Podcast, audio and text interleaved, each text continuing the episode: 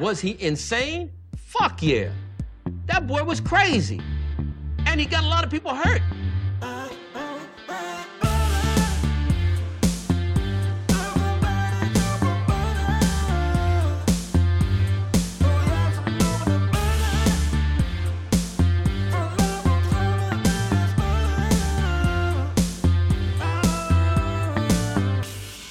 Like butter? I fucking love butter.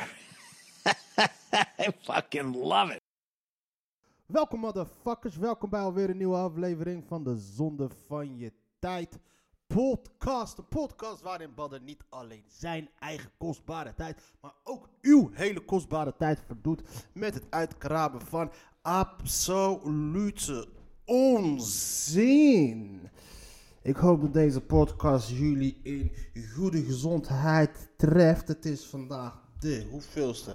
8 maart van 2022.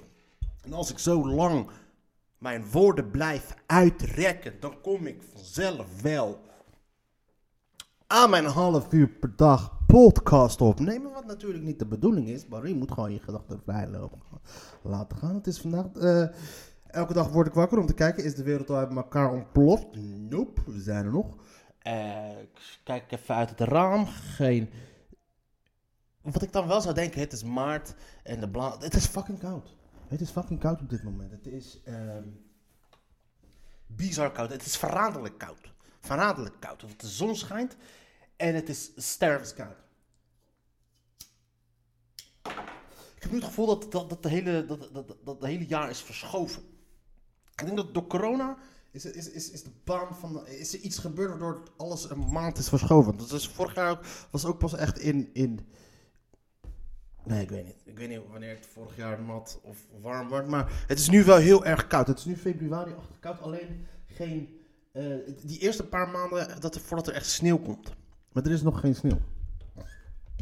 Dus. Eh, Even kijken, laten we het krantje erbij pakken van de 22e van maart. En dan ga ik voorlezen, zo traag en zo lang dat ik uiteindelijk die half uurtje. Dit wordt de allereerste podcast waarin mensen al na drie minuten al zijn afgehaakt. Caravan Park voor de vluchtelingen natuurlijk. Maar waarom moet ik eigenlijk een krantje lezen, man? Dit is al zo outdated op dit moment.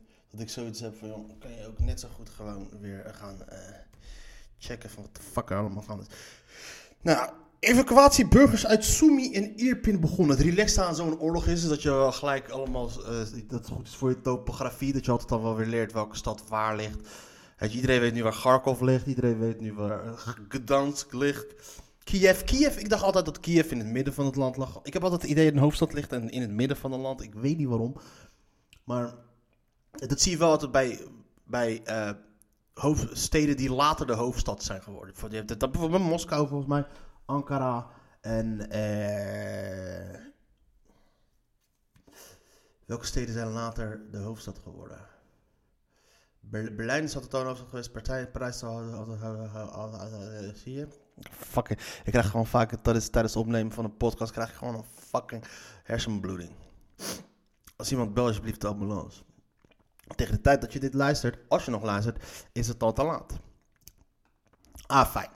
De eindstands hebben gisteren dus 106 miljoen euro opgehaald voor de Giro 555 actiedag voor de Oekraïne. 106 miljoen euro. Eh, wat mij nou opvalt is dan die 6 miljoen euro en dus dan derde wereldoorlog. Dan denk je 6 miljoen, 6 miljoen, derde, derde wereldoorlog. Eh, weet ik dat is gewoon fucking niet goed. Om op deze manier te redeneren op zijn tijd. Ehm... Maar alter- alternatieven voor gas op tafel. Maar wat zijn de alter- Sowieso de benzineprijzen worden 2 euro ver, wordt duurder. Alles wordt fucking duurder. Oekraïne plan klaar als Zelensky niet overleeft. Stroeve derde vrede, stroef derde vredesoverleg. Wel veel vredesoverleg. In twee weken, ze hebben twee weken oorlog gehad. Dit oorlog duurt nu pas, pas ja, als je daar woont is het niet echt pas. Duurt nu 12 dagen, 13 dagen nu. Het is vandaag dinsdag. Dit, is dan, dit, de 12e dag. Morgen is woensdag, dit is de 13e dag. Hé, niet slecht. Drie, over, drie eh, vredesoverleggen na 13 dagen. Maar ah, fijn, laten we even deze. Uw zoon is overleden, meer weten we niet. Wanhoop bij ouders van Russische soldaten in oorlogsgebied. Ja, dat is vrij normaal. Alle ouders zijn altijd vrij van open. Als hun kinderen naar, de, zo naar, naar het front moeten, behalve Stalin.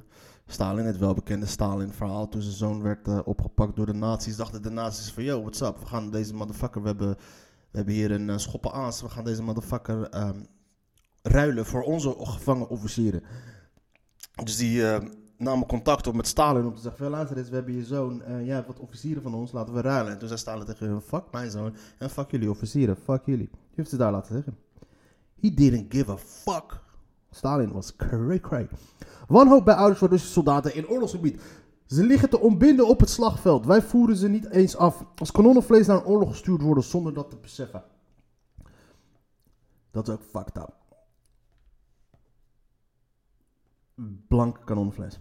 Veel ouders van Russische soldaten tasten in het duister over het lot van hun kinderen. En zij die een overlijdensbrief krijgen, weten niet of het lichaam van hun zoon naar huis wordt gebracht. Gesneuvelden liggen te ontbinden op het slagveld. Maxim Changin stierf tijdens de eerste dag van de oorlog in de Oekraïne. Dat is fucked up, jongen. Doodgaan op de eerste dag van de oorlog.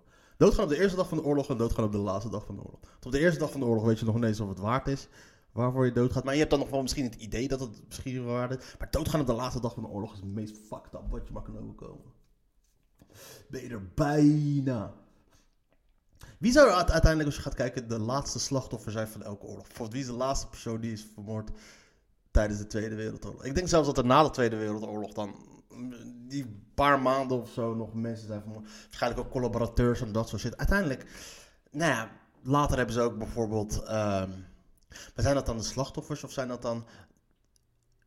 Na, of is dat zijn dat de gevolgen van de Tweede Wereldoorlog? Bijvoorbeeld al die, die collaborateurs, eh, die nazi's die overal werden opgepakt, de landverraders en dat soort shit. Die werden na het officieel eindigen van de Tweede Wereldoorlog, werden die ook allemaal her en der wereldwijd koud gemaakt. Dus wie is er nou eigenlijk? Maar wie is er dan de laatste dode van de officiële oorlog? Weet je, het moment dat van, oké, die twee partijen staan tegen elkaar, vlak voordat er vrede is gesloten. Ik denk dat we dat nooit zo erachter zouden kunnen komen. Maar doodgaan op de eerste dag van de oorlog is fucked up. Dat is echt fucked up. Dat is gewoon... Het is net alsof je uitgaat ergens naartoe, weet je. Je weet dat het uiteindelijk klaar is, maar je wordt op de eerste aal, je wordt al... In de, in de garderobe wordt je al naar buiten geknikkerd. Op 24 februari, de dag erna, zou hij 22 worden. Oké, hij, is hij is gestorven op de laatste dag van zijn 21ste levensjaar. Zegt zijn moeder Lyudmila aan de onafhankelijke Russische krant Novaya Gazeta. Maxim belde me op 23 februari. Hij zei dat ze in de auto sliepen op 2 kilometer van de Oekraïnse grens en dat ze oefeningen deden. Hij zou me laten bellen, zei hij, maar hij moest zijn gsm tijdelijk afgeven. Toen ik op zijn verjaardag niets hoorde, belde ik smiddags naar de militaire commissaris. Uw zoon is overleden bij de militaire acties, zeiden ze. Meer weten we niet. Oké, dat is fucked up. Dus Poetin heeft gewoon scheid. Zoals hij instrueert gewoon zelfs niet zijn eigen soldaten over wat ze moeten gaan doen. Want dat is iets wat je vaker terugzag daar in die filmpjes die, ik dan, die dan voorbij zag komen. Kijk, de, hoe waar of die wel niet zijn is valt te betwijfelen. Maar je zag het wel steeds vaker terug. En het zijn ook wel de signalen die dan worden opgevangen op van het slagveld. Niet door mij, maar... ehm, eh, van de, dat zijn de signalen die ik weer dan opvang op, eh, op de interwebs van mensen die signalen opvangen. Of instanties die signalen opvangen van de Russische soldaten. Veel jonge gasten, ongetraind, onvoorbereid. En die komen daar en die hadden toen in de eerste week hadden geen flauw idee van wat de fuck ze daar aan het doen waren. Werden ze opgepakt en die dachten letterlijk eh, dat ze gewoon oefeningen aan het doen waren. Ze waren slecht, ondervo- slecht gevoed. Ze hadden eh, weinig, we- weinig ehm, brandstof. En die stonden dan gewoon langs de kant van de weg. Geen flauw idee van wat de fuck ze moesten gaan doen. En aangezien die Oekraïners en die Russen op elkaar lijken, hadden ze ook geen flauw idee van waar ze nou nog echt waren. De families kregen daarna een officieel overlijdingsbericht van het militaire registratiebureau en regelden de begrafenis. Maar op de dag dat de priester de genodigde wachtte op het lichaam, kwam het bericht dat het bureau te voortvarend was geweest. Te voortvarend. Dat is wel heel positief om te zeggen van, yo, yo, yo, je wilt uw zoon besluiten. Maar wacht even met eh, begraven. Oh, je bent te voortvarend geweest met de beslissing om uw zoon te willen begraven, mevrouw. Dat is ook een manier om te zeggen van, joh, wat de fuck ben je mee bezig? Terwijl je dat eigenlijk niet wil zeggen. Je mag het eigenlijk niet zeggen. Dan zeg je altijd dat je bent te voortvarend als iemand te enthousiast geweest is in iets. Gaan we bijvoorbeeld eh,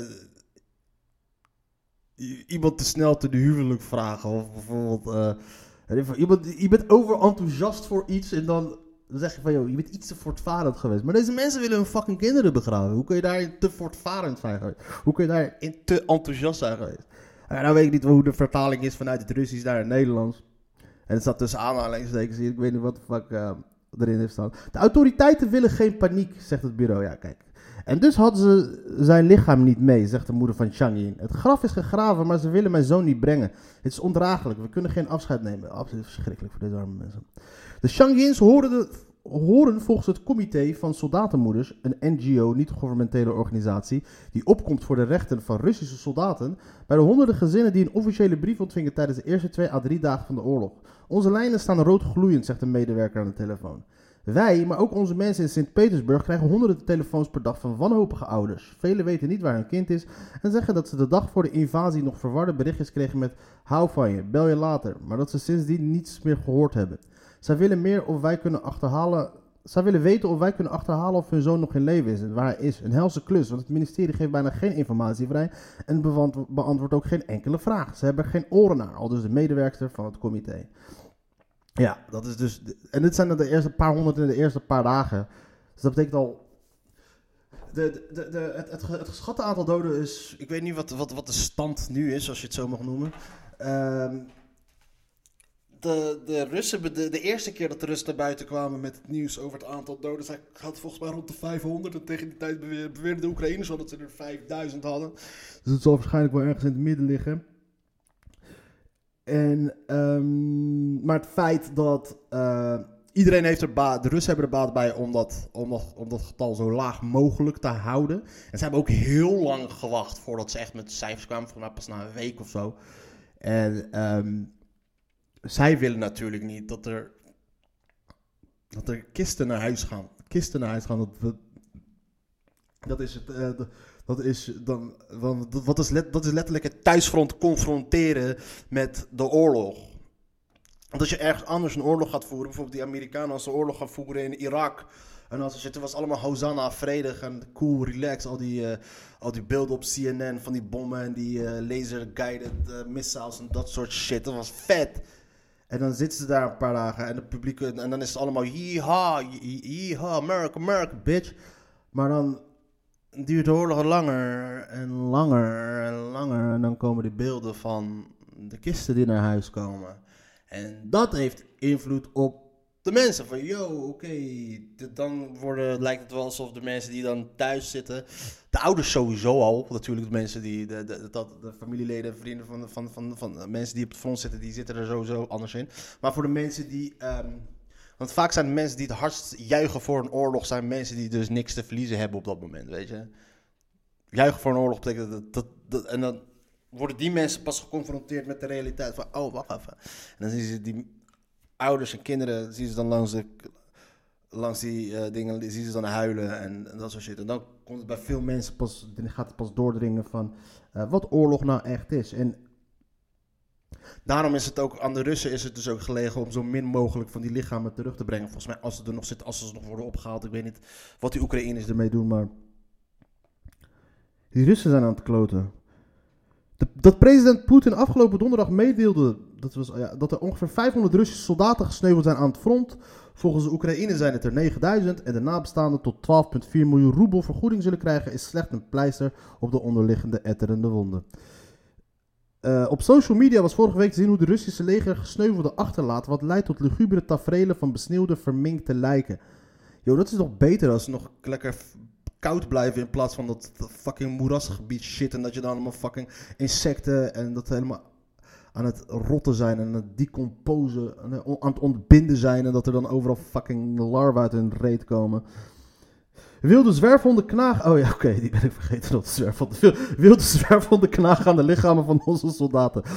Ik wilde de Russische soldaten Lyudmila Naruzova. Ze hebben fucking Russen, hebben fucking coole namen. Ze ligt te ontbinden op het slagveld. Wij voeren ze niet eens af. Door welke oorlogswetten zijn zulke wantoestanden mogelijk?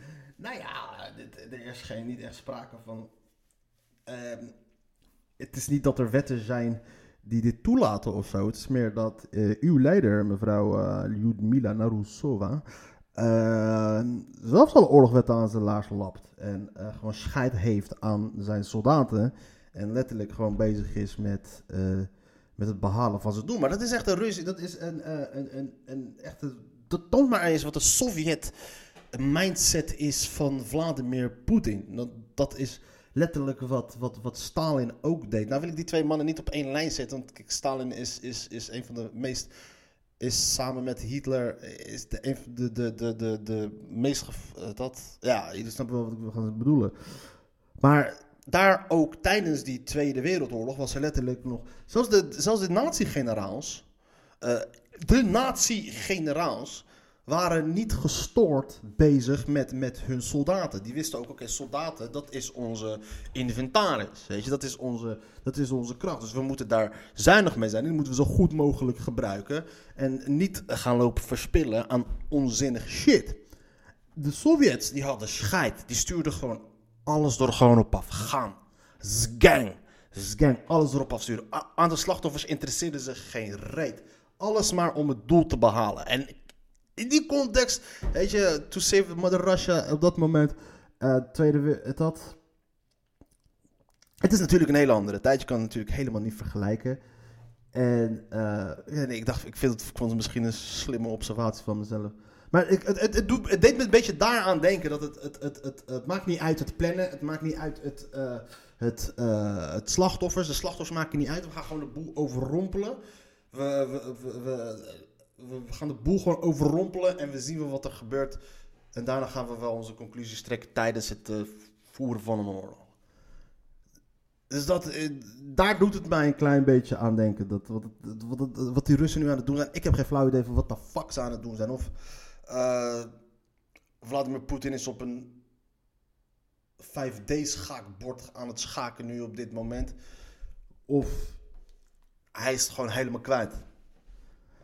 Dat de Russen al hun doden achterlaten lijkt evenwel niet te kloppen. In de Wit-Russische stad Mozir, op 48 kilometer van de grens met de Oekraïne, rijden de klok rond Russische ambulances en trucks binnen. De Wit-Russische nieuwswebsite van Radio Liberté meldde dat het plaatselijke ziekenhuis, inclusief het mortuarium, vol ligt met Russische soldaten.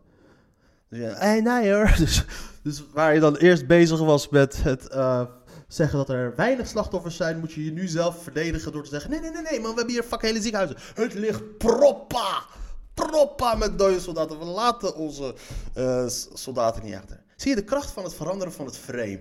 Zolang je maar de frame kan veranderen van een bepaald eh, gesprek, van een bepaald onderwerp, kan je je tegenstanders gewoon dwingen om een, een andere discussie te gaan voeren, waardoor je een soort van gelijk van krijgt van je eerdere punt.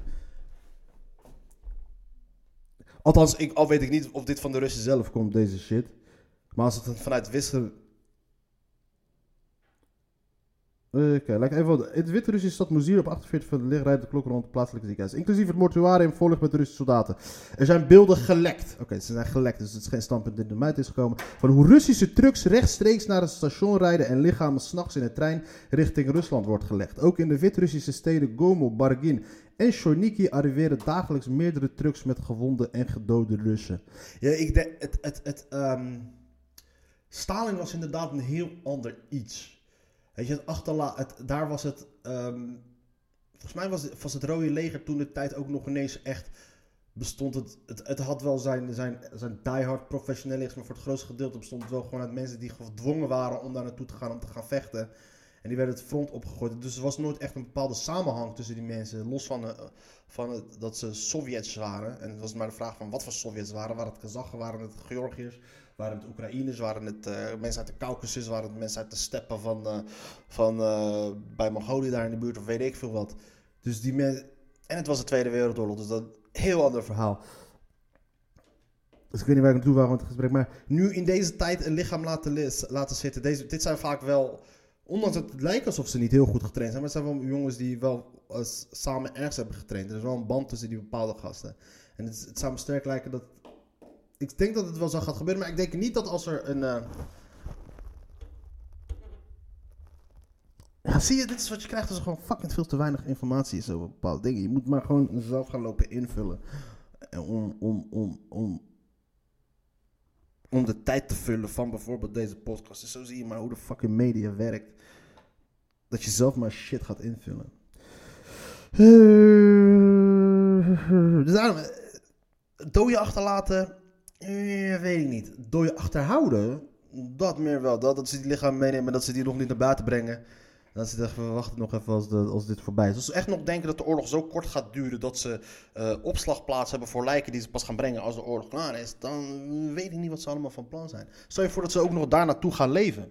Naar die deadline of zo. Dat betekent dat het alleen maar erger, erger, erger, erger, erger gaat worden.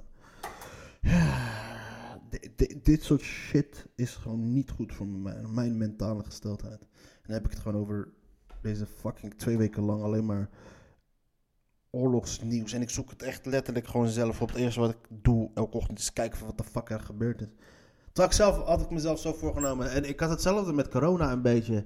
Corona begon eerst hoopvol voor mij.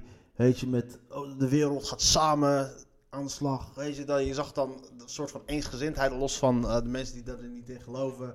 Dus uh, daarna, daarna, werd het weer, daarna werd alleen maar corona, corona, corona, corona, corona. En dat had zo'n invloed op mijn mentale gesteldheid. En dat duurde een paar weken. Maar dit is nu echt gewoon in twee weken tijd. Merk je ook gewoon dat het gewoon. Dat het gewoon invloed heeft op je fucking humeur. En dat is. En je kan er ook niet, na, niet naar kijken. Weet je, want ik had op een gegeven moment had ik sowieso, weet je wel, de corona. Ik ga geen nieuws meer kijken. Ik, ik, ik, ging geen, uh, geen talkshows meer kijken. Ik ga gewoon lekker. Uh, dingen doen die ik wil gaan doen. Ik zie wel wanneer het eindigt. Geef me maar een belletje. Maar dit, dit, dit kan je niet niet kijken. Hier kan je niet niet mee bezig zijn. Hier kan je niet mee. Uh, wat, dat is, weet je, als je niet, als je niet geïnteresseerd bent in een oorlog in, in Jemen, omdat je sowieso van, ik kan niet tegen het slechte nieuws, dan begrijp ik het allemaal. Je, ik wil alleen maar positieve shit hebben deze dag. Maar hier om deze shit kunnen we niet heen. Ik had altijd echt moeite op een gegeven moment. Ik heb het altijd bijvoorbeeld gehad met, de, met het Palestina-conflict. Ik heb altijd fucking veel moeite. Als, die, als er weer wat in Israël gebeurt, heb ik zoveel moeite om het. Ik wil die berichten nooit lezen, omdat ik weet wat voor effect dat altijd op me heeft. En um, nu is het, nu, nu kun je, en ja, de westerse media kennende, die is niet al te guitig over het berichten van de oorlogsmisdaden van Israël en Palestina. Dus dat is weer mijn mazzel dan, dat ik niet altijd word geconfronteerd met, uh, met, uh, met, met, met, met, het, met het leed wat de Palestijnen wordt aangedaan. Dus dat is uh, gelukkig mijn mazzel. Maar nu dit weer komt elke keer weer in het nieuws. Dit wordt, je bent er continu mee bezig. Het, het, het, het, is, het is Oekraïne, dit, Oekraïne, dat. En er is gewoon een reële dreiging dat het finaal uit de hand loopt. Want je kan het niet gewoon negeren en zeggen, geef me maar een belletje als het voorbij is. Maar er is gewoon een serieuze reële kans van dat het echt falikant helemaal naar de kloten gaat. En dat is fucked up. Dat is echt fucked up. Dat is echt. Het, het is. Um, het, het, het, het is gewoon weer van, kijk, kijk, mij is fucked up voor mij in mijn medische shit. Terwijl er gewoon letterlijk aan de andere kant gewoon fucking oorlog is. Loop ik te klagen over mijn gesteldheid, weet je. Uh, zo, zo, dat is dan weer... How can I make this about me? Toch had ik geen enkel, toch had geen enkel gezin dat het comité van soldatenmoeders belde de afgelopen week het over het witte... Wat, wat is dit voor zin? Toch had geen enkel gezin dat het comité van soldatenmoeders belde de afgelopen week het over de wit het over Wit-Rusland. Ze, ze zijn gewoon letterlijk een komma vergeten in deze zin. Ook op de vraag of er soldaten verzorgd worden in Wit-Rusland krijgen we geen antwoord, zegt de medewerkster vanuit Moskou. We krijgen wel een waarschuwing dat we geen pistes van desinformaties mochten uitzoeken. Dat lappen we aan onze laars. Onze contacten met Wit-Rusland zijn niet optimaal, maar we zullen toch proberen te achterhalen hoeveel en welke soldaten daar zijn. De recruten zijn al genoeg af in de kazernes waar ze normaal werken. Daarmee doelt de medewerkers op een andere strijdpunt van de NGO: het stoppen van extreme ontgroening, oftewel dedovzjena. Het is een gangbare destructieve praktijk die het Russische legerwezen al minstens 20 jaar teistert waarbij oversten en ervaren soldaten de nieuwe aanwisten vernederen en zwaar mishandelen, soms met de dood of zelfdoding tot gevolg. Van gewurgd worden door je overste om je geld af te geven over kakkerlakken eten tot groepsverkrachting. Het comité van soldatenmoeders heeft het allemaal gehoord. Wauw. Soms duurt het maanden om jonge soldaten over hun psychoses heen te helpen na zulke mishandelingen. Dat ze nu nog, ook nog eens als kanonnenvlees naar oorlog gestuurd worden zonder te beseffen, breekt mijn hart, zegt de medewerker. Ja. Het is alleen maar leed. Geen enk...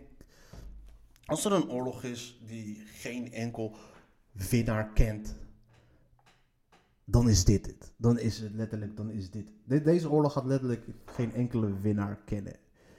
eh, van beide partijen. Kijk, bijvoorbeeld in, in, in Israël en Palestina is gewoon duidelijk wie de winnaar is. Want je ziet daar gewoon duidelijk wie er telkens aan het verliezen is. Maar hier is het, eh, dit, is, eh, dit, is- dit is letterlijk ook gewoon een, een ja.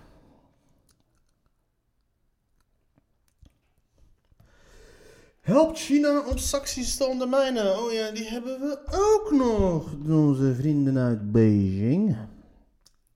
China heeft scheid. China is pragmatisch als de pest. Die doen niet aan de... Die doen niet aan ego-tripperij à la Vladimir Poetin en, en, en de NAVO. Die, die doen daar niet aan. Beijing zou een kant moeten kiezen. Analyse. Nou, ga jij het ze vertellen, meneer Nico Tangen, de schrijver van dit stuk? China is economisch veruit de belang- belangrijkste reddingboei voor Rusland, dat zich al sinds 2014 volop richt op handel met het oosten. Ondanks verbale steun aan Poetin lijkt Beijing nu toch wat te aarzelen. Wet Xi op twee paarden. Hey, Chinezen houden van gokken, dus sowieso gokt hij op twee paarden. Ik weet alleen niet of het gokken is. Ik denk dat zij ook gewoon in een fucking lastige situatie zitten. Want als zij moeten kiezen tussen Rusland en, en, en, en, en, en het Westen. Ja, zelfs ideologisch. Die ideologische connectie tussen, tussen, tussen Rusland en China is er ook niet meer. Want het zijn geen klassieke communistische staten meer. Weet je, zoals het was toen eh, met de Mao en met. eh, met eh, en, en tijdens de Sovjet-tijd. Het zijn nu gewoon, di- gewoon dictaturen zijn het, met een kapitalistische klinkslag. En, en China heeft dan die oldschool kapitalistische inslag met slavernij en alles. Hoe sterk is de economische bromance tussen Xi en Poetin? In de eerste reactie na de militaire inval van Rusland in de Oekraïne benadrukte Beijing dat de economische relaties met Rusland normaal zouden blijven en weigerde China te spreken van een invasie. Ja, die Chinezen geven ook geen fucking moer. Waarom zouden ze? Waarom zouden ze een fucking moer moeten geven? Ze geven wel een moer in. Dus die gaan gewoon lekker achter in de zijlijn zitten en wachten wat er gaat gebeuren. En dan ga je dan pas daarop anticiperen. Dat is het beste wat je kan doen. Dat is echt het beste wat je kan doen. Al denk ik als de Chinezen ook een soort van druk gaan zetten op de, op de Russen, dan zal de situatie wel veranderen. Maar ik denk dat die Chinezen ook zoiets hebben van, joh, eh, die hebben er ook baat bij dat die oorlog in principe afloopt. Want zij merken wel natuurlijk, als, de, als alles duurder, duurder gaat worden, de internationale handel verstoord gaat worden, als het moeilijker voor de Chinezen wordt om hun shit, om hun shit te gaan verkopen in, de rest van de wereld, ja, dan gaan de Chinezen dat ook merken natuurlijk. Als er gekloot gaat worden met de valuta's, dan eh, gaat de wereld dat ook merken. Want ze hebben het dan wel telkens over die Russen en die Chinezen. Dan, als we gaan kijken naar de landen die aan de kant, soort van de kant staan van Rusland, ja, ehm, wie steunt Poetin nog? Welke, welke landen steunen Rusland? Welke landen steunen Rusland? Nou, zullen we even gaan kijken welke landen Rusland steunen. Dit zijn de enige landen die Rusland steunen. Zullen we er even bij pakken. Welke landen steunen Rusland nou? Syrië. Wauw, oké, Syrië. Omdat ja, kijk, die Russen hebben daar natuurlijk huis gehouden in Syrië. Die hebben Bashar, Bashar en Assad in het zadel gehouden. En eh, nou, dat is dus een bondgenoot van Vladimir Poetin. Nou, geloof me. Wauw, daar heb je dus geen enkele fucking reet aan. Noord-Korea. Oké dan. Eh, Belarus. Eritrea. Ja, letterlijk. Dit is gewoon letterlijk de hartverhumor van de, van de internationale politiek. Alleen maar outcasts. ja, kijk, je hebt hier letterlijk helemaal niks aan in dit soort landen. Dus waarom zou China zich met deze fucking broke-ass landen... Waar, waar ze toch al invloed op hebben. Met deze fucking blutte landen, terwijl al het geld voor hun, al het geld voor hun wordt verdiend in het, in het Westen. Dus waarom zouden zij daar... ehm, zouden zij hun, ha- hun hand in dat wespennest moeten gaan steken. Dus ik denk letterlijk dat die, ik denk dat die Chinezen wel achter de schermen wel iets gaan doen. Vooral als ze gaan merken dat het invloed gaat hebben op hun, eh, op hun eh vijfjaren plannen. Als ze daar nog mee werken. Het zou me niks verbazen. Motherfuckers werken al met plannen over hoe de, hoe de wereld er volgens hun uit moet zien in 2150. En daarom zijn het hele, hele, hele lijpe motherfuckers. Ah, fijn. Nou, dit was het voor vandaag. Ik ga weer even wat goede dingen kijken, want ik merk weer dat ik fucking chagrijnig mijn dag begin. Dames en heren, ik eh, hoop dat eh, als je deze podcast hebt uitgeluisterd op dit moment, dat was allemaal zonde van je tijd. Ga wat nuttigs doen met je leven. Eh, bedankt voor het luisteren, weliswaar. En laat je vaccineren als je dat nog niet hebt gedaan. Als dat nog hoeft, als het nog moet. De derde wereldoorlog gaat uitbreken, motherfuckers. We're all gonna die. Of laat je niet vaccineren, dat kan ook. Maar vaccins zijn goed voor. Tenzij je daar slecht op reageert, maar doorgaans is dat niet het geval. Of zoiets, weet ik veel. Dit is gewoon een disclaimer die ik voor de zekerheid erin heb gebouwd. Want shit's gonna go down. Dames en heren, dank jullie wel. Fijne avond. Ik moet werken aan een goede outro. Maar dit is nu niet het moment. Ik ga gewoon op stop drukken.